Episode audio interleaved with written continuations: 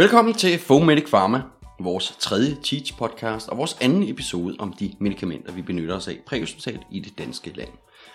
I dag så tager vi hul på God's Own Medicine, som den kanadiske læge Sir William Osler kaldte opium tilbage i begyndelsen af 1900-tallet. Eller vi skal i hvert fald snakke om afarten med mange af de samme farmakologiske egenskaber, som opium har, nemlig fentanyl. Sidste episode handlede om glycerylnitrat, og den episode har fået en del kommentarer med på vejen. Både gode og også nogle mindre gode, og det er vi super glade for at blive endelig ved med det. De mindre gode kommentarer, det handlede primært om lydkvaliteten. Og fordi der var en del forskel på, om man brugte høretelefoner, eller man hørte det via almindelige højtaler, eller hvilken afspiller man faktisk øh, benyttede. Vi håber nu, at vi har fået fikset det her øh, lydproblem, udryddet de børnesygdomme, der har været omkring det, så vi kan levere fed læring og i forhåbentlig rigtig, rigtig god lyd til jer. Gennemgangen her jamen, af medicamentet, der benytter vi den samme strukturerede gennemgang, som vi øh, også gjorde i sidste episode. Og så håber vi selvfølgelig på, at vi kommer rigtig, rigtig godt rundt om medicamentet. Vi er Morten Lindqvist og Karl Hø. Det her er Fomedic Podcast. Og med disse ord, så vil vi endnu en gang byde jer rigtig hjertelig velkommen til Fomedic Pharma Fentanyl. Disclaimer. Det her er vores fortolkning af det pågældende medicament. Det er ikke den endegyldige sandhed, og vi opfordrer som altid til at være kritisk over for den viden, man hører, og selv tjekke op på relevant viden og fakta. Du vil muligvis høre information eller om tilstande vedrørende et medicament, hvor du ikke har delegation til at benytte medicamentet, men som udelukkende bliver omtalt, for at du kan blive klogere i processen. Denne podcast er ikke en erstatning for ProMedicin.dk eller for dine lokale retningslinjer. Case. Lad os starte med en uh, case. Det handler om en uh, syvårig pige. Hun er faldet til redskabsgymnastik og har slået sin uh, ene arm. Meldingen til ambulancen lyder på en uh, kørsel 2, eller moderne sprog jo en kørsel B. Uh, det er en pige, syv år, mulig fraktur af venstre arm. Da ambulancen ankommer til stedet, uh, ser vi en pige, som ligger på det område, hvor alle redskaberne er, og de andre børn er blevet samlet i den anden ende for at give pigen en lille smule ro og fred. Pigen er super sej. Hun græder ikke, selvom vi kan se, at øh, der er lidt salte tårer på kinden. Hun bider det i sig, og der er kun en lille bitte grimasse tilbage. Vi ser hurtigt, at der tydeligt er en uh, deformitet af den venstre underarm, lige under albuen. Hun har ikke flyttet sig siden ulykken, fordi de sundhedsfaglige visitatorer på 112 har sagt, at hun skal lægge stille. En vurdering af pigen viser, at øh, hendes luftvej den er fri, og hun trækker vejret normalt. Øh, og uh, ved en stetoskopering er der normale lyde bilateralt. Saturationen viser 99. Det går godt nok lidt stærkt. Der er cirka 25 respirationer per minut. Men det tilskriver vi, at hun stadigvæk er lidt bange og, og har rigtig ondt. Hun har en regelmæssig puls omkring de 90. Den er fyldt i begge øh, sider. Huden den er varm og tør, og blodtrykket måler vi til 105 over 65. Hun er vågen, klar og orienteret, også i den hændelse, der skete. Hun har ikke øh, været bevidstløs, og det bekræfter tilskuerne omkring os. Hun har følelse i alle fire ekstremiteter, og hun kan bevæge fingre og tær uden problemer. Vi laver en top til to, selvom hun egentlig kun klager over det med armen, men vi vil gerne lige være sikre på, at smerten i armen ikke øh, slører for andre skader, som vi eventuelt kunne overse. Der finder vi ikke noget, det er kun armen, som pigen klager over. Albuen og underarmen er tydeligt deformeret. Der er med sikkerhed et brud, øh, men vi kan ikke rigtig sige, om der er noget øh, med albuledet også. Hun begynder at græde, så snart vi undersøger armen, og vil meget gerne have noget smertestillende. Når vi spørger til vaskskoren øh, og bruger linealen, så har hun en, øh, en score på 8-9. Faren er hos pigen, og han informerer om, at hun er 7 år, og sidst han øh, hørte, at hun var blevet vejet, var det 22 kilo. Så spørgsmålet er, hvordan får vi smertedækket denne patient, en pige på 7 år og 22 kilo, og hvad skal vi overveje, før vi går i gang? Med den her case i tankerne, så går vi i gang med vores strukturerede gennemgang af fentanyl.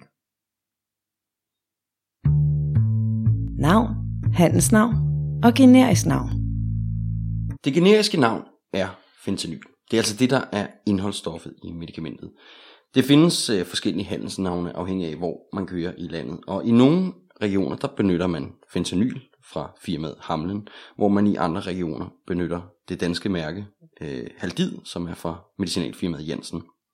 Som sagt, så er indholdsstoffet ens.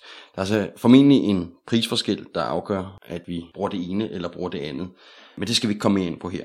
Men jeg vil så sige, at jeg synes, der er en ret smart feature ved fentanylampullerne fra mærket Hamlen, som jo er det her med, at labelen på den her ampul er skabt til, at man kan rive den af, og så kan man klister via klister på bagsiden, sætte den direkte på vores øh, sprøjte, vi har trukket medicin op i.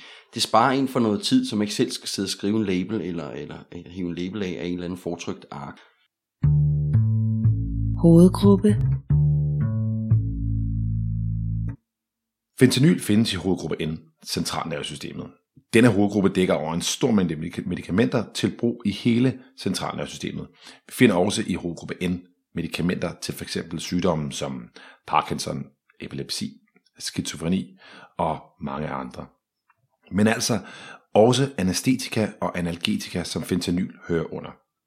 Anestetika betyder jo bedøvende, og analgetika betyder smertestillende. Kort om smerter. Inden vi dykker helt ned i fentanylen, så vil vi godt lige vende, hvad smerter det egentlig er. For at kunne gøre det, så er vi nødt til at have fysiologien på plads. Inde i kroppen, der finder vi vores nerveceller eller vores neuroner. Det er fiber, som sender signaler til og fra hjernen.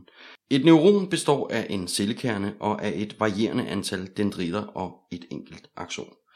Dendritter er fiber, der modtager signaler fra andre celler, og så sender dem til cellekernen, og aksonet er så et fiber, som sender signaler fra cellekernen og ud, for eksempel til andre dendritter eller til væv. Når celler taler med hinanden, eller når neuroner taler med hinanden, så gør det det ved at frigive forskellige kemikalier eller neurotransmitter. For enden af hver dendrit og akson, der sidder en synapse. Synapsen er dendritten og aksonets endestation, og de indeholder alle de her neurotransmitter, den enkelte celle skal bruge for at kunne kommunikere. Neurotransmitter bliver sendt ud af synapsen, ud i rummet imellem de to celler, der skal tale sammen. Rummet mellem de her to synapser kalder vi for synapsespalten.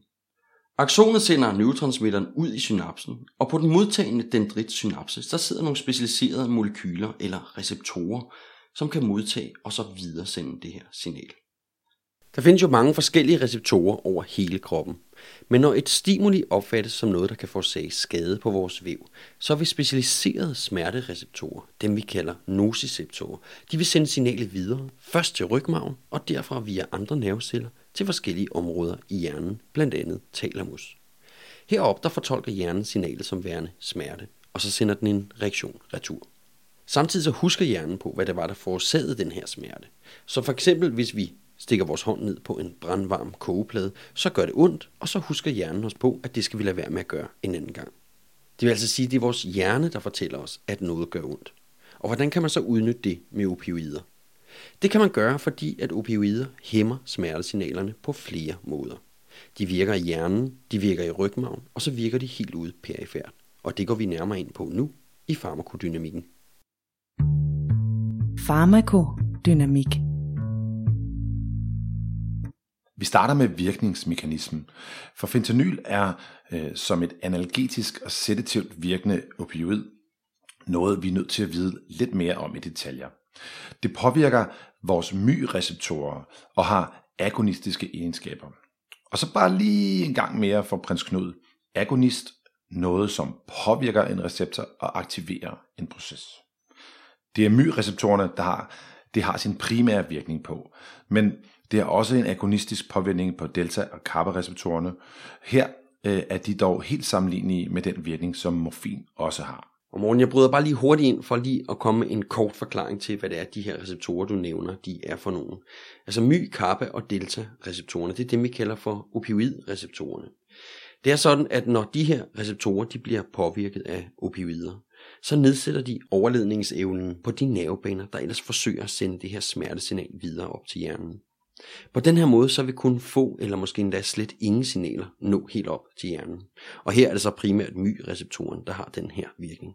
GABA-receptoren virker samtidig ved at hæmme de neurotransmitter, synapsen forsøger at sende ud i synapsespalten for at kunne videresende smertesignalet.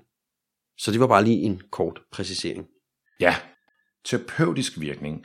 Øhm, hvis du tager 100 mikrogram fentanyl intravenøst, svarer det til en dosis på 10 mg morfin intravenøst. For at kunne sammenligne, er det normalt, at alle opioider får opgjort deres styrkeforhold i henhold til morfin. Det gør det nemmere for os, at øh, når vi skal mixe eller blande forskellige former for opioider, at vi alle sammen har en referencegrad til, hvad det svarer i morfin. Virkningen indtræder meget hurtigt, og der opnås maksimal analgetiske og respirationsdeprimerende virkninger efter bare få minutter.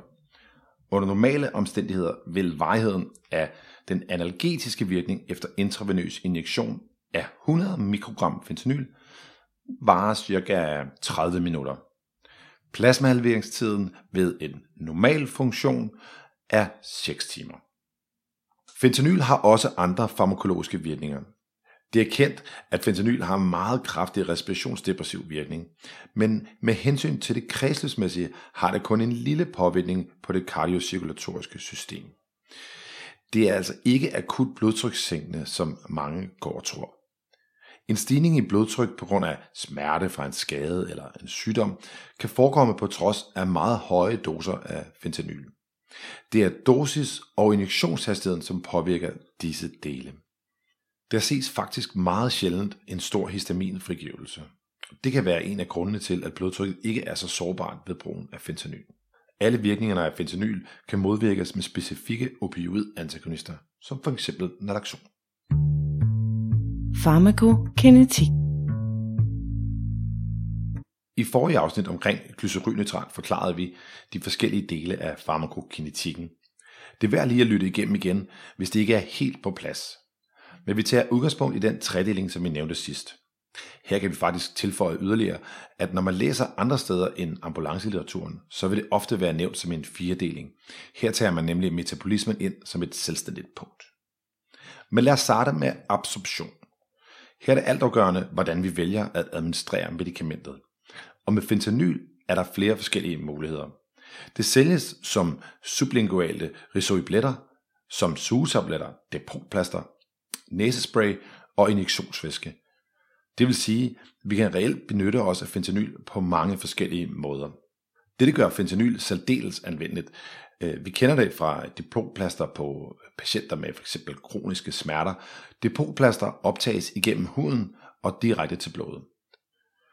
For kort lige at nævne de to øh, tabletter, så øh, har vi jo sugetabletter og risoibletter, altså ting, som du skal tage peroralt, hvor at øh, noget af det bliver opløst øh, under tungen og optaget direkte i blodbanen, og noget af det går via mavetarmkanalen. Ens for dem begge to er, at øh, de har en lidt længere øh, absorptionstid i forhold til, når man tager noget direkte i blodbanen, øh, men en del af det vil også gå tabt via mavetarmkanalen. Det er ikke noget, vi ser så tit præhospitalt, så øh, mere information om det vil være i vores shownoter på bloggen. Men den intranasale administration, enten via optrukket injektionsvæske eller præproduceret næsespray, er allerede kendt i det præhospitale. Faktisk er det også kendt inhospitalt, øh, fordi man bruger det meget på børneafdelinger rundt omkring. Det er en rigtig nem og god måde øh, at lave sikker administration. Her skal vi selvfølgelig tage højde for, at der skal være passage i næsen, øh, er der blod, snot eller andet i næsen, som vil fylde op. Det har betydning for den forstøvede medicin, fordi det vil sætte sig på slimhinden, men også på den anden overflade, som optager pladsen. Intranasal administration bliver optaget direkte til blodet fra næseslimhinden og undgår dermed first pass. Det kan opnå en biotilgængelighed på helt op til 89% under de optimale omstændigheder, og vil have en maks plasmakoncentration inden for 12-15 minutter. En af ulemperne ved intranasal fentanyl er, at dosis ved de præoptrukne er forudbestemt, øh, for eksempel som 50 eller 100 mikrogram, hvilket gør det lidt mindre fleksibelt. Hvis du administrerer øh, injektionsvæsken internationalt, skal man benytte sig af sådan en form for forstøver. Øh, det hedder en MAD, en nasal forstøver, og der er smidt et link i øh, shownoterne, hvor der også er en video, I kan kigge på efterfølgende. Sidst men ikke mindst er der injektionsvæsken. Den kan gives intravenøst eller intramuskulært. Vi benytter den mest som intravenøs væske, men i tilfældet af, at PVK ikke er muligt, kan det overvejes at administrere det intramuskulært. Der er et helt blogpost gemt i emnet intramuskulær injektion, så den må vi vende tilbage til øh, en anden gang. Når fentanyl gives intravenøst optages 100%, og det er altså direkte i blodbanen uden nogen forsinkelse, hvilket gør biotilgængeligheden er altså 100%. Men Morten, hvorfor skal vi vide noget om alle de her øh, andre former for fentanyl, end dem vi kører med? Jamen, øh, der mener vi jo, at øh, vi på alle måder må øge vores forståelse af et medicament, hvis vi ved, hvordan det bruges, og hvordan borgerne benytter det, øh, inden vi reelt møder dem. Men også i for eksempel et misbrugsøje med, så er det faktisk ikke så sjældent set, at misbrugere for eksempel klipper depotplasterne over på midten og lægger det under tungen for at få øh, en stor ros ud af det. Øh, og de bliver mega skæve. Ja, vi er Hvis- knokleskæve. Hvis vi laver øh, lidt øh, hurtig matematik, vil vi finde ud af, at det er voldsomme mængder, øh, de på den måde vil kunne overdosere på. Hvad det så gør ved administrationen af en naloxon, det må vi tage i en af de næste episoder. Det er meget nærliggende. Fordeling eller distribution. Det fordeles via blodet til centralnervesystemet, hvor det har sin primære virkning. Efter det er distribueret og kommer rundt i systemet, så skal vi tale om, hvordan det metaboliseres. Og fentanyl metaboliseres i, i leveren. Det omdannes via et enzymsystem, som hovedsageligt omdanner mange af de mediciner, vi øh, indtager. Det hedder cytokrom P450. Det findes både i vores lever og i tarmene. Cirka 10% udskilles uden at det metaboliseres. Fentanyl er en af de opioider, som øh, omsættes hurtigt i leveren. Det er en af de grunde til, at det har en kort virkningstid og gør det øh, særdeles velegnet til anestesi, men også for os præhospital analgesi. De 10% og metabolitterne udskilles hovedsageligt gennem nyrerne efterfølgende. Det er vigtigt lige at slutte af med farmakokinetikken her øh, med, at øh, den store røde trekant, nemlig den, der sidder på pakken, for det er ikke tilladt at køre bil efter indtagelse af fentanyl, hverken os selv, eller hvis I behandler en patient, som ønsker at blive hjemme, eller køre selv til sygehuset efterfølgende. Alright. Indikation. Hvor og hvornår kan fentanyl så bruges? Jeg synes lige, vi skal vende kort, hvad det er, fentanyl er registreret til. Og så efterfølgende, så skal vi snakke om de indikationer, som vi har i ambulancetjenesten. God idé. Fentanyl, det er jo et syntetisk morfinlignende analgetikum, og det er registreret til brug ved kombinationsanestesi og analgesi. Mm-hmm. Og så er det beskrevet til brug ved svære smerter på intensivafdelingen. Når vi så grænsker vores instrukser i de forskellige regioner, så må ambulancerne bruge det til smertedækning af svære smerter også. Der er så i nogle regioner sat grænser ved, for eksempel skal der være en minimum vaskscore på x antal i et landet, afhængig af hvilken region vi kører i. Ja. Udover traume, eller for eksempel mavesmerter, som vi kan bruge det til, så beskrives det også som indikation til smerter i forbindelse med AKS. Det beskrives også i nogle regioner i behandlingsinstruksen til lungeødem, altså et højtryks lungeødem. Det er selvfølgelig ikke first choice, men det kan hjælpe med at få patienten til at slappe mere af, og så kan det måske derved få blodtrykket sænket bare en smule. Okay. Enkelte regioner har også fentanyl indikeret ved ekstern transkutan pacing, og det giver ret god mening, at vi får smertedækket de her patienter, inden vi begynder at sende strøm i dem på regelmæssig basis. Flere af de her indikationer de stammer fra de lægefaglige selskabers anbefalinger for specifikke tilstande, og de defineres således som det vi kalder for off-label use. Dosis. I vores regi øh, regionalt set er der næsten opnået enighed om øh, den første dosis af fentanyl. Det anbefales, at øh, man starter med helt ned til 0,25 mikrogram per kilo, helt, og så op til 1 mikrogram per kilo. I nogle af regionerne er det beskrevet, at øh, man må give halvdelen af sin max. Altså, der er det ikke defineret, hvad det skal være i første dosis. Der er det halvdelen af det max, man må give, som man må give i sin første dosis. Mens det andre steder ikke er beskrevet med nogen specifik grænse, andet end at der er et max på 4 mikrogram per kilo. Det afhænger i flere regioner også af, om man er behandler eller om man er paramediciner, altså hvilken kompetence øh, den enkelte øh, behandler har. Ja. I forbindelse med vores research til den her podcast, har vi fundet rimelig enighed på, øh, på alle de steder, vi har læst, at ved smertedækning, altså brug af fentanyl til smertedækning, der er dosisen initielt et halvt mikrogram til 2 mikrogram det mest normale, der anbefales. Dosis skal altid afstemmes efter den aktuelle patients behov og eventuelt den igangværende medicinske behandling. Hmm. Karl, der vil jeg lige nævne her også, at vi skal huske, at øh, for eksempel ældre borgere fordeler dårligere grundet, at de har en lav væskestatus, altså der er en lav volumen, som, væske, som medicinet kan blive opløst i. Hvorimod børn fordeler godt, fordi de ofte har en højere væskeprocent modsat, øh, hvad vi har, når vi er fuldt udvokset. Modsat så omsætter børn så til gengæld hurtigere, efter deres leverfunktion er blevet fuldstændig, øh, fordi de har så høj en metabolisme, Ja. hvor ældre borgere med en nedsat leverfunktion har en lang omsætning. Ja, der går det den anden vej. Så vi skal altså lige forholde os til, hvad er det for en patient, vi øh, administrerer fentanylen til. Ja. Den sidste note, jeg synes, der er vigtigt at få med her, det er, at ved svært overvægtige patienter, og her der taler vi altså om et BMI over 40, så er der risiko for overdosering. Dem vi skal have på Excel-ambulancen. Ja, altså lige så snart vi møder de her adipøse patienter, så skal vi huske, at dosis ikke skal beregnes ud fra den samlede kropsvægt, men i stedet for skal tages ud fra det, man kalder idealvægt, eller nogle steder står det faktisk registreret som det, der hedder lean body weight. Ja. Og det er simpelthen for at undgå, at man får for store doser til de svært overvægtige. Bivirkninger. Det er sådan med bivirkninger, at øh, der i Danmark er indberetningspligt blandt alt sundhedsfagligt personale, der, øh, der administrerer medicin, hver gang de oplever bivirkninger hos en patient. Og det danner dermed grundlaget til, hvilke bivirkninger et medicament har øh, i deres øh, registrering på for eksempel ProMedicin. Bivirkninger er her sat op i et schema efter, hvor hyppigt de er registreret, med den mest hyppige først. Ja.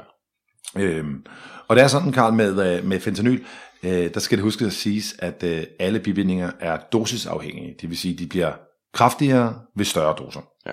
Men lad os starte med de meget almindelige, altså dem, der er til stede i over 10% af tilfældene. Øh, Der finder vi nogle af de klassiske ting, som, øh, som er hos, hos mange medicamenter, som, som vi læser på. For eksempel kvalme, opkast, hoste, øh, der kan være pagefærd, vasodilatation. Ja, og svimmelhed og miosis er vel også en af, en af de meget, meget almindelige. Det må man sige. Efter øh, de meget almindelige, altså over 10%, kommer de, øh, som er nævnt som de almindelige bivirkninger. Og de ligger i rammen 1% til 10%. Og her er de mest relevante, fordi der er rigtig mange. Ja. Øh, den, som der er ved mange øh, opioider, altså forstoppelsen, obstipation, øh, der er den, vi også altid er bange for, respirationsdepressionen, og den kan jo også udvikle sig til fuld opnø. Ja. Øh, en vigtig ting lige også at nævne er arytmierne, og der nævner de altså både bradykardi og takykardi, så man kan ikke helt lave en regel, der siger, at det kun er noget, der sænker. Nej, nej, og så, som, som du også sagde før, både hypotension og hypertension, øh, så, så det gælder det samme, ligesom arytmierne, at det kan gå det begge veje. Ja, og øh, faktisk så tror jeg, at den vi ofte ser her i de 1-10 øh, procent øh, øh, sete bivirkninger af den her ortostatiske hypotension, ja. som altså kommer ved, at, at kroppen ikke kan nå at autoregulere, når vi laver en bevægelse. Mm.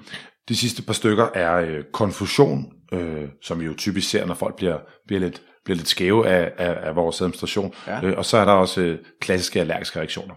Den der fentanyl-næse, det ved jeg ikke, om det er bare mig, der oplever Det har jeg sgu aldrig. Nej, jeg synes tit, jeg oplever, at folk de ligger og piller sig på næsen, når det er, de har fået det her fentanyl. Klassisk øh, fentanyl-næse.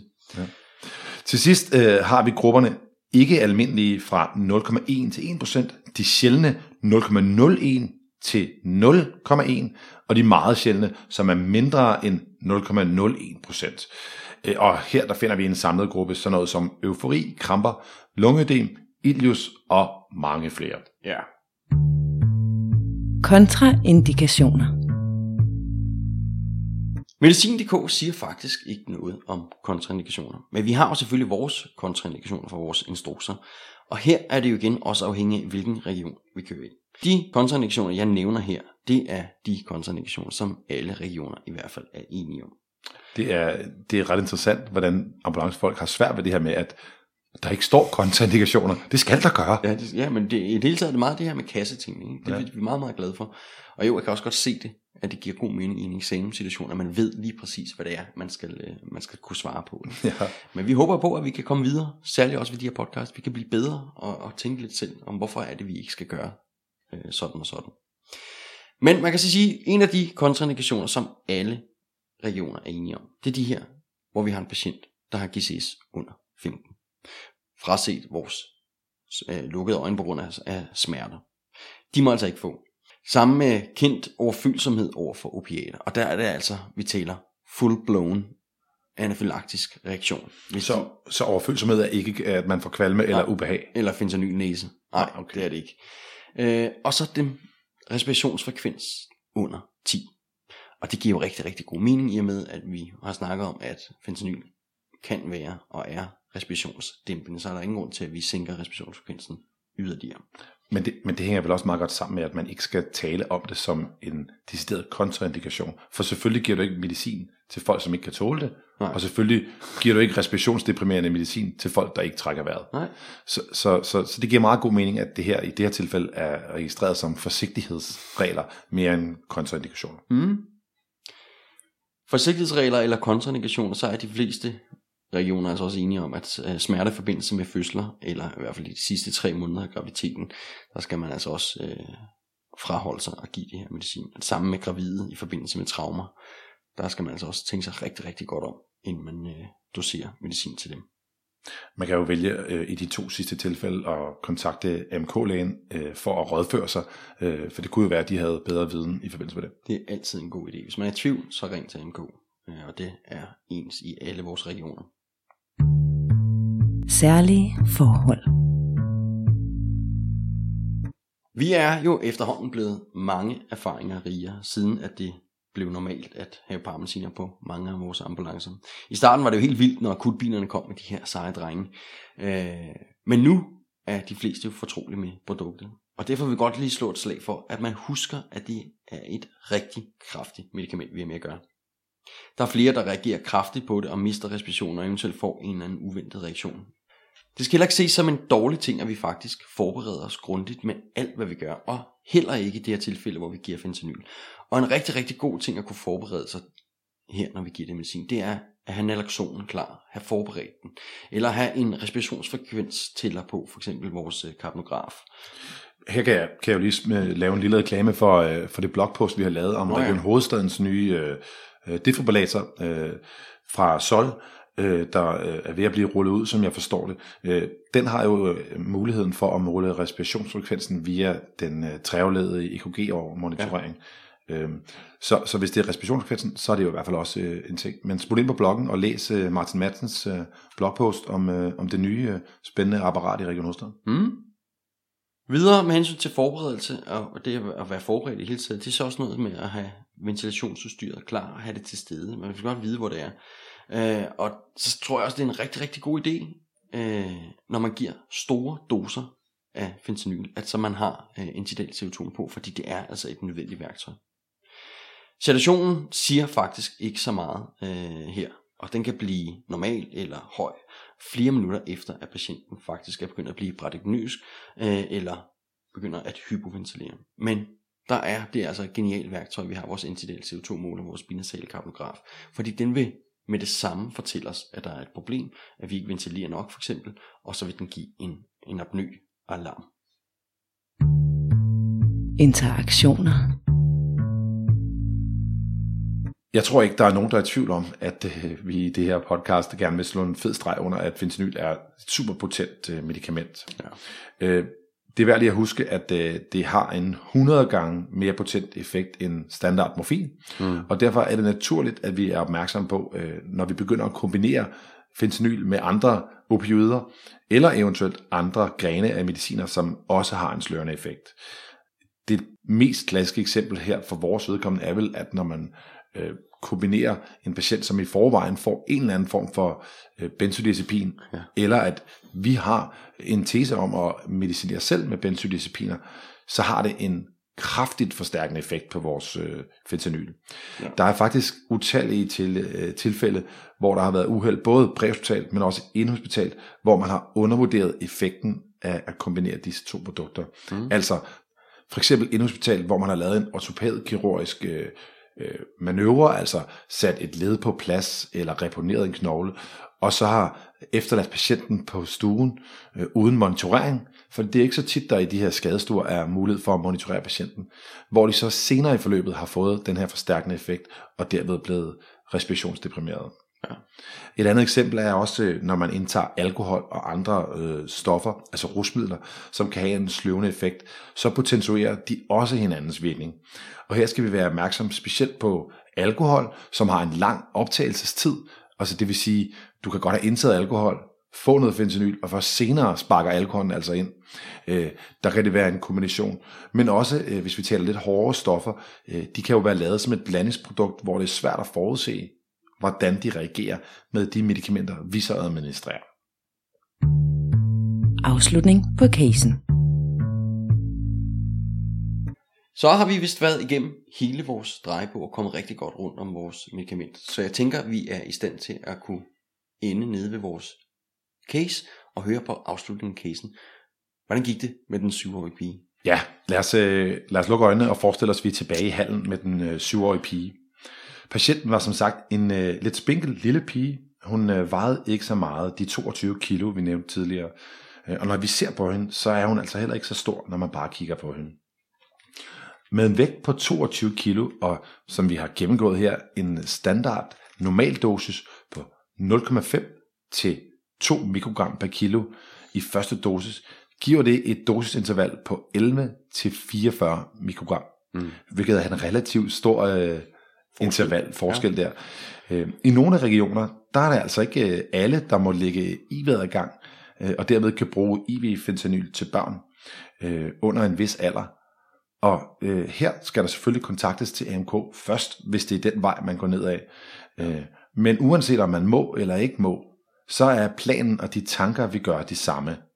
Øh, og de skal jo være på plads, inden vi tager en eventuel øh, konference med AMK-lægen. Jo, men det gælder jo alt. Altså hvis ikke vi har planlagt os ud af, hvad det er, vi gerne vil sige til den AMK-læge, så får vi ikke lov. Så det, det vil jeg også gerne slå et slag for. Man lige har tænkt nogle tanker, inden man ja. ringer. Og det gør sig altså, uanset om man må det, eller om man ikke må ja, det. Ja, for sikkert. tankerne, man skal dele med AMK-lægen, er jo de samme tanker, man gerne skulle have gjort sig selv. Ja, bestemt. Nå, vi kunne jo vælge her at give øh, de, de her meget øh, klassiske 50 mikrogram instanyl, som man må give til børn. Øh, der er nogle aldersgrænser nogle steder, men hun ligger lige og svæver på grænsen. Øh, men, men når jeg ser på dosisintervallet 11 til 44, og så går 6 mikrogram op til 50, så synes jeg, det er, det er en rimelig stor dosis, når man tænker på, at intranasal administration har en rigtig god optagelse via næsens slimhinder. Men den er selvfølgelig stadigvæk mindre, end hvis vi giver det IV. Altså biotilgængeligheden er selvfølgelig stadigvæk mindre. Ja, men altså med en 50 mikrogram instanyl og en biotilgængelighed på 89, 89 så kommer vi stadigvæk over de 44, som er den standarddosis, øh, man kunne lave, hvis øh, man gav hende den maksimale. Og det er hermed 2 mikrogram per kilo, ja. hvilket er lidt højere end de fleste regioner tillader. Ja. Derfor vælger vi i casen her at gå med i gangen. Ja. Pigen er tapper. Hun siger ikke en lyd, da vi anlægger et øh, PVK på hende. Hun er faldet godt til ro. Far sidder ved siden af. Hun slapper af. øh, men hun har stadig ondt, øh, når vi laver en, øh, en, øh, en lille undersøgelse med linealen igen. Hun siger, hun har en, en vas, der svarer til 7-8. Vi trækker 100 mikrogram op i en 8 ml øh, saltkoncentration, hvilket giver os 10 ml i alt. Ja. Øh, når man gør det, så gør det det lidt nemmere at administrere en mere præcis dosis, når vi er nede i de, de ret små mængder. Ja. Øh, samtidig med det, så trækker vi 0,4 mg Nacanti op, for at have det sådan umiddelbart i nærheden i tilfælde af, at hun skulle blive påvirket på respirationsfrekvensen. Igen, det her med at være forberedt. Ja, ja børn er svære at ventilere, øh, og derfor vil vi helst undgå, at vi bliver taget med bukserne nede.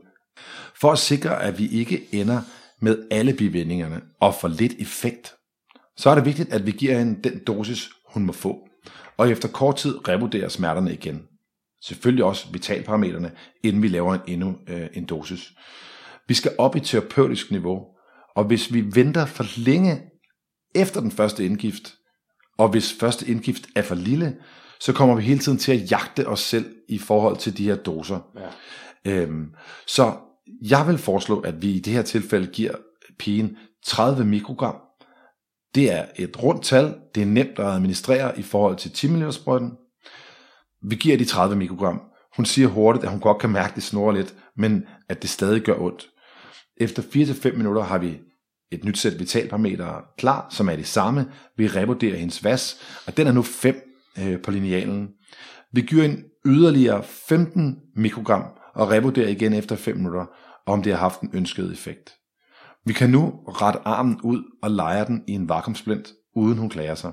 Hun siger faktisk, at det slet ikke rigtig gør ondt, men hendes ansigt afslører, at hun stadigvæk er lidt sej med en lille smule smerter. Ja. Undervejs så stiger hendes vas igen, og vi giver hende yderligere 15 mikrogram efter et normalt sæt vitalparametre. På modtagelsen overleverer vi hende øh, til skadestuen, hvor en sød ortopædkirurg tager imod. Vi fortæller, hvad vi har gjort, og kasserer resten af vores fentanyl og vores optrukne narkanti. ja, det er stærkt. Så er det quiz-tid. Så er der blevet quiztet, Morten.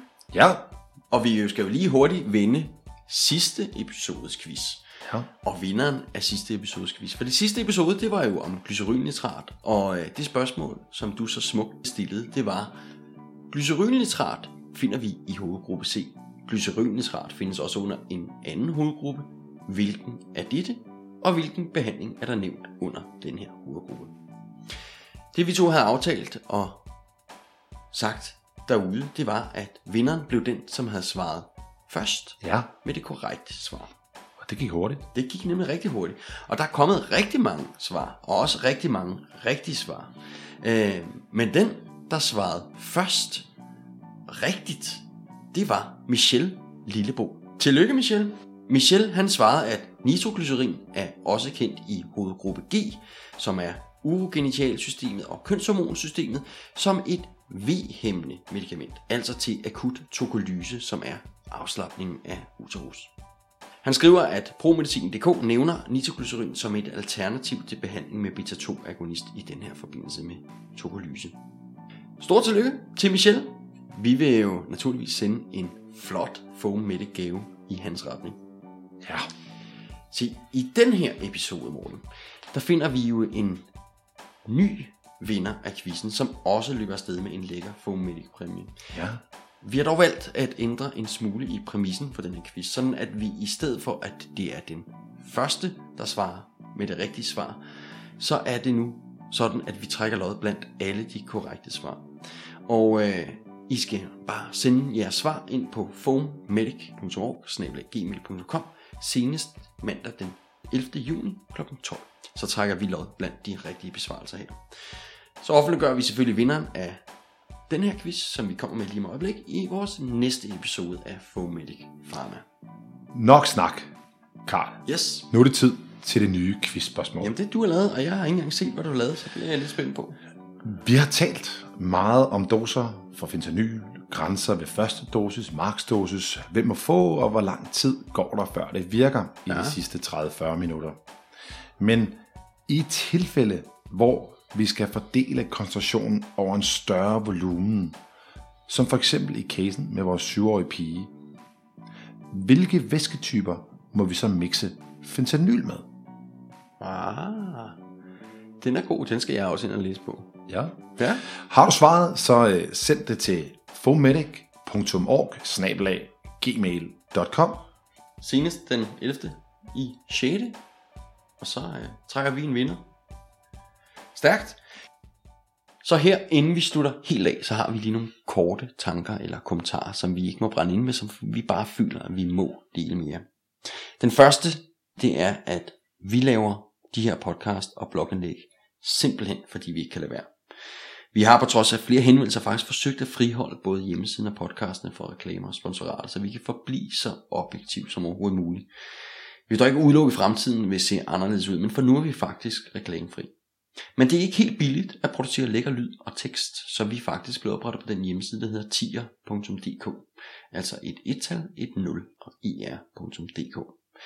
Tier.dk er en hjemmeside for projekter, som vores, der opererer på mere eller mindre frivillig basis. Og inde på den side, der kan man, hvis man har lyst, donere 5, 10, 15 kroner, eller hvad man nu lige føler for, per episode af Fomedic Podcast. Vi vil blive super, super glade, hvis I vil suge forbi tier.dk og donere et beløb til de her øh, podcasts, til det her projekt. I kan læse meget mere om tier.dk inde under vores shownoter, og der er også et link, hvor I kan donere, hvis I skulle have de lyster. Så er der også en anden ting, vi lige er nødt til at vende, og det er, at der sker simpelthen så mange ting præhospitalt i hele landet i øjeblikket. Og for ikke så længe siden, så uploadede Fomedics Peter Bæk faktisk et blogindlæg, som handler om blodtryksestimering ud fra puls. Og det her blogindlæg, det gav anledning til meget debat rundt omkring i landet, fordi det altid har været en læresætning, man altid har brugt. Altså det her med, at kunne man palpere en puls i henholdsvis radialis, femoralis og carotis, så kunne man også regne med, at blodtrykket var minimum henholdsvis 80, 70 og 60 ml kviksøl. Karl, jeg kan da supplere med, at jeg i går var sammen med en af mine øh, gode venner, der er læge og er i gang med at lave en Ph.D., og han sagde, det hører vi da også. Ja, Så det er altså noget, der har spredt sig i Ja. alle niveauer. Ja. Peter sender også i det her blogindlæg, han laver, der sender han, øh, vedhæfter han faktisk de to studier, som er lavet om emnet. Og der er en del af jer derude, der har kommenteret på det her indlæg og på de studier. Og den primære anke mod de her studier, det er det relativt snævre grundlag, studierne de er forbundet med. Det vil sige, at i begge studier var der faktisk kun 20 personer, det vil sige 40 personer i alt, der blev undersøgt. Øh, men undersøgelser af de her 40 personer, de viste tydeligt, at reglen altså ikke holder stik. Problemet er bare, at der ikke er andre studier, der viser det modsatte. Altså at man kan bruge reglen.